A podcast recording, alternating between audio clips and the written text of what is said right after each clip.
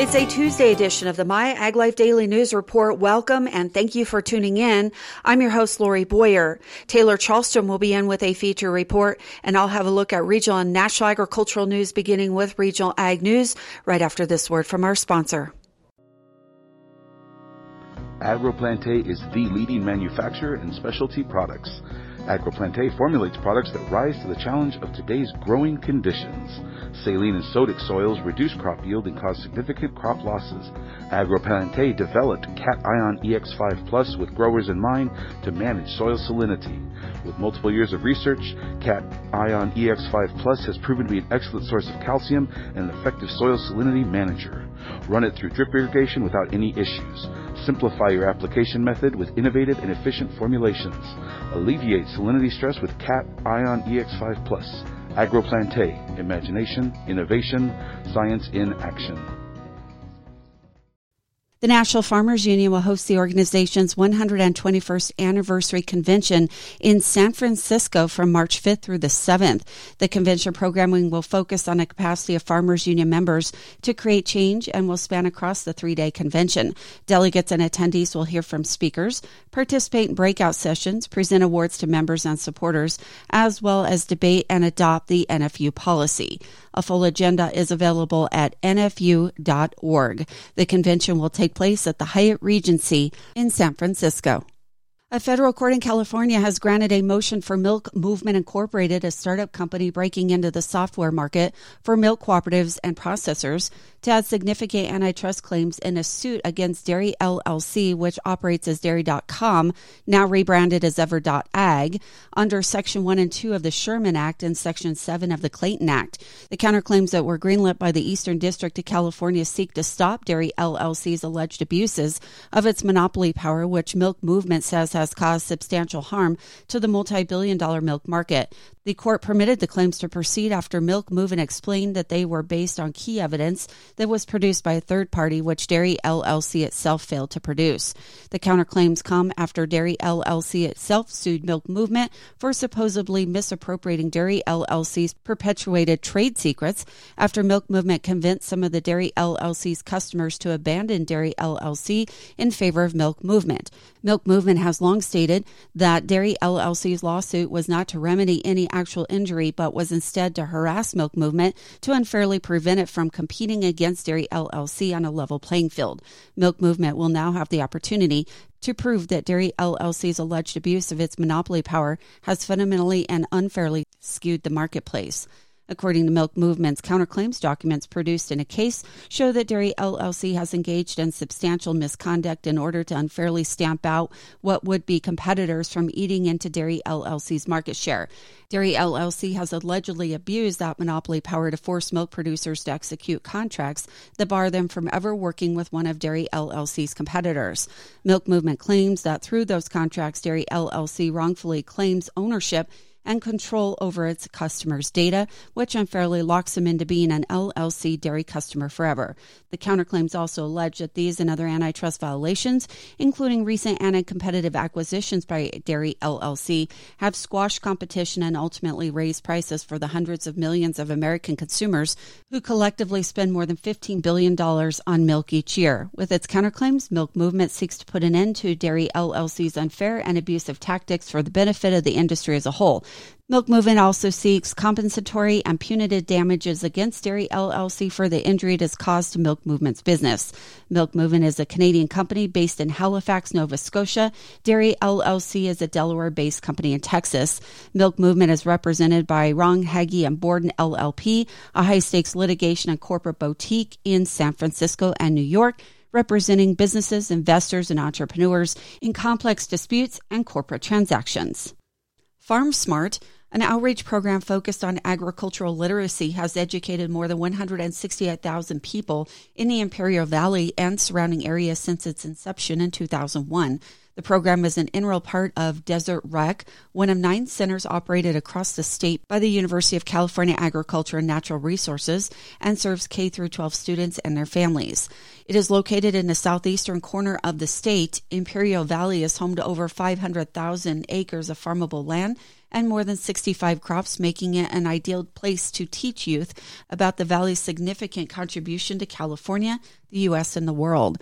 While the younger participants might not grasp the full impact of Farm Smart right away, the community sure does. More than 60% of the program's funding comes from contributions from the community, including local organizations, institutions, and families. For example, the Imperial Irrigation District has supported and funded the program since it began, donating over $107,000 in 2022 alone. Farm Smart was selected as the recipient of California State Future Farmers of America Distinguished Service Award and will be recognized at the upcoming state FFA conference this month. An ample volume of strawberries is available right now. The quality is good as well. That according to Gus Pappas, co-CEO and berry expert of Pete Pappas and Sons in Jessup, Maryland. Pete Pappas and Sons sells conventional and organic berries from multiple growing areas throughout the year. He notes that typically at this time of the year, Florida has had an advantage in strawberry production given the freight differentials compared to pulling product out of California. The central Mexican season is also winding down and Baja California is starting up. It's hard to bring Baja product across right now, and California's also had some significant rain with a few different storms, so the state is up and down as well, according to Pappas. Demand is good for strawberries. There's a lot of extra volume that came on unexpectedly recently. They didn't think it would come on this soon, but demand is good, he says. That puts pricing at a promotable level. He expects once this explosion of fruit gets through, that pricing will get back down to manageable levels. He says he thinks pricing will go up a little bit because right now they are hovering a little bit under production costs. That's the particularly delicate balance right now, balancing pricing between growers and retailers. Growers would like to get prices up to where they can contend with the new costs that they have in packaging, labor, and etc. All costs are up exponentially, and if growers have to sell below production costs, that is not a recipe for success. He said, but the costs also translate to a certain price point, and retailers are looking for more aggressive prices to get that price per clamshell down to more promotable levels. Premier Napa Valley, which has grown into a four day wine sampling marathon event, had an auction that involved 250 trade accounts representing 18 countries among the festivities. For the Napa Valley Vintners, this year's earnings were a welcome upsurge from the $2.7 million the auction brought in last year. According to the organization's Vice President of Industry Relations, Rex Stults, premier proceeds account for half of nearly the Vintners' annual budget. The nonprofit trade association, which has amassed nearly 550 members since its founding in 1944, promotes the Napa Valley as a premier wine region and has invested more than $225 million in the valley over the past four decades. The 2023 Citrus Showcase is upon us this Thursday, March 9th, and to prepare for the event, we're taking one last opportunity at My Ag Life on today's episode to remind you all about what it will be offering to attendees and exhibitors. In a brief message from California Citrus Mutual President and CEO Casey Creamer, quote, I would like to thank each one of you for joining us at the 2023 Citrus Showcase and our sponsors for making this event possible. The CCM team and I are thrilled about this year's event. Not only are we back in full force after three years of pared down shows due to COVID 19, but we have also expanded the showcase thanks to our new partnership with JCS Marketing Incorporated. Working with JCS to plan and execute Showcase has allowed us to give the industry a higher level of content and deliver an expanded agenda to bring resources and information to the citrus industry on critical topics that impact our businesses. I believe our lineup of panel discussions, seminars, and continuing education courses has something valuable to offer everyone. End quote. And valuable these opportunities will be. Starting off at the top of the day after registration and trade show time will be the State of the Citrus Market panel in the Charter Oak Ballroom at the Visalia Convention Center in Visalia, California at 8 a.m. The panel will feature Al Bates, president at Sun Pacific Shippers, Tracy Jones, COO at Booth Ranches, Jim Phillips, president at Sunkist Growers, and Zach Lafitte, president at Wonderful Citrus. Occurring simultaneously in the San Joaquin Ballroom within the Convention Center will be a continuing education talk on citrus IPM as it pertains to thrips and mealybug. That'll come from Sandipa Gautam, UCCE Citrus IPM advisor. Following this session in the same room up until lunchtime will be talks on California red scale, Phytophthora, and other citrus diseases, hot topics in labor law, ant control, and vertebrate pest management.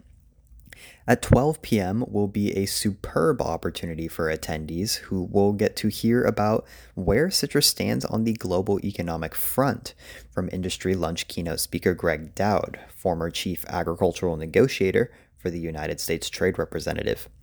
Doud is flying in from Maryland to be at the showcase, and he currently serves as Vice President of Global Situational Awareness and Chief Economist for Aimpoint Research.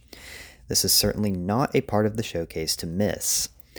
After lunch, attendees will head back to the San Joaquin Ballroom for more continuing education at 2 p.m., hearing from Jeff Merritt of Axiom Ag on growing large, high quality fruit through nutrition.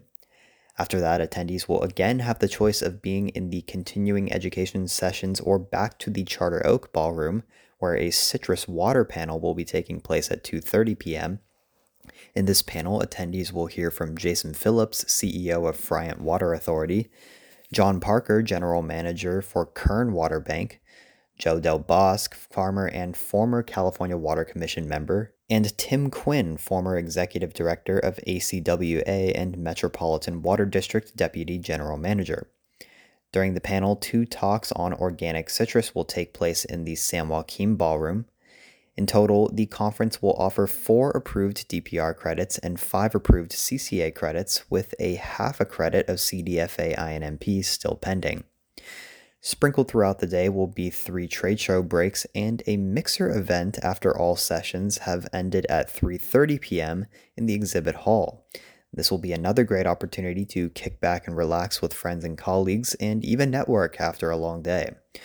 We're looking forward to having everyone back together under one roof at the showcase. See you all there. For My Ag Life, I'm Taylor Chalstrom. This segment was sponsored by Polymer Ag, makers of Anti Stress 550, the climate stress solution. Find out more at polymerag.com. A report produced by the Farm Journal Foundation and the Chicago Council on Global Affairs says the U.S. needs to increase support for agricultural research and development in the next Farm Bill. The support would help make sure that farmers can keep feeding the world despite the challenges faced by agriculture. New innovations generated from agricultural research at land grant universities and other public sector institutions can help increase farm productivity and economic growth. Despite that, public investment in agricultural R&D has declined in recent years. The report says the 2023 Farm Bill is an opportunity to increase funding for agricultural R&D and ensure the U.S. is prepared for the challenges ahead. The USDA's Economic Research Service says ag research provides one of the highest returns of any public research investment, generating $20 on average for every $1 spent. Public investment is needed to complement private sector spending. The National Association of Conservation Districts released policy recommendations for the upcoming 2023 Farm Bill. The NACD's Farm Bill Task Force has convened more than a dozen times to come up with recommendations that were recently approved by the NACD Board of Directors. Their most important priority is for Congress to keep conservation investments provided by the Inflation Reduction Act in the Farm Bill conservation programs. This request is critical to addressing the high unmet demand for NRCS conservation programs, which only serve about one in every three eligible producers. To support locally led conservation efforts, the recommendations also push back against one size fits all policies, the addition of national carve outs within programs, and limitations on conservation practices. They will continue to work with a wide range of stakeholders and lawmakers on both sides of the aisle to develop an inclusive farm bill that provides strong support for conservation, according to NA NACD President Kim LaFleur. What does USDA see for dairy production, supply, and prices for this year? USDA Ag News reporter Rod Bain has the story. Fewer cows, higher feed costs, tighter supplies. The summary of USDA's outlook for the dairy sector in 2023. This is Agriculture Department livestock analyst Shayle Shagam. What we're expecting to see is a slight decline in the average dairy herd, somewhere down to about 9.83 million head in 2023. The lowest herd replacement number since 2005. That is expected to lower milk production, despite higher milk per cow production year over year by 1%. As far as prices, we are looking generally at lower product prices across the year. The class 3 price of about 17.90. The class 4 price is expected to average about 18.25. with the all milk price for this year forecasted at $20.17 per hundredweight, down from last year, but still the second highest all milk price since 2014. I'm Rod Bain reporting for the U.S. Department of Agriculture in Washington, D.C. A group of 28 federal lawmakers is calling out the USDA for what they describe as a lax in tracking foreign investments in U.S. agriculture land in a letter to U.S. Secretary of Agriculture Tom Vilsack. The agency has faced increased scrutiny regarding how extensively it tracks foreign ag land purchases, most recently playing out when a U.S. unit of China's Fufeng Group Ltd. planned to buy farmland near an Air Force base in North Dakota.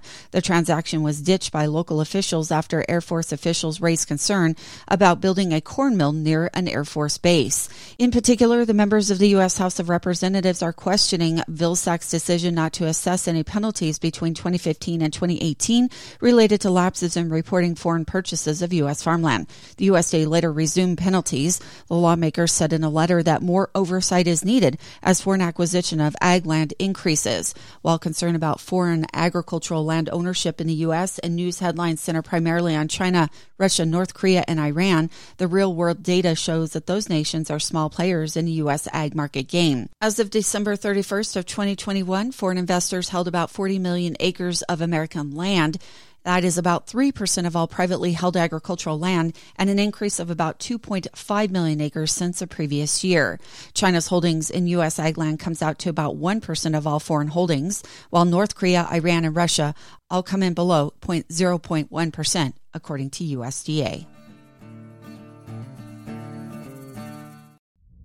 JCS Marketing is your number one way to connect with the ag industry.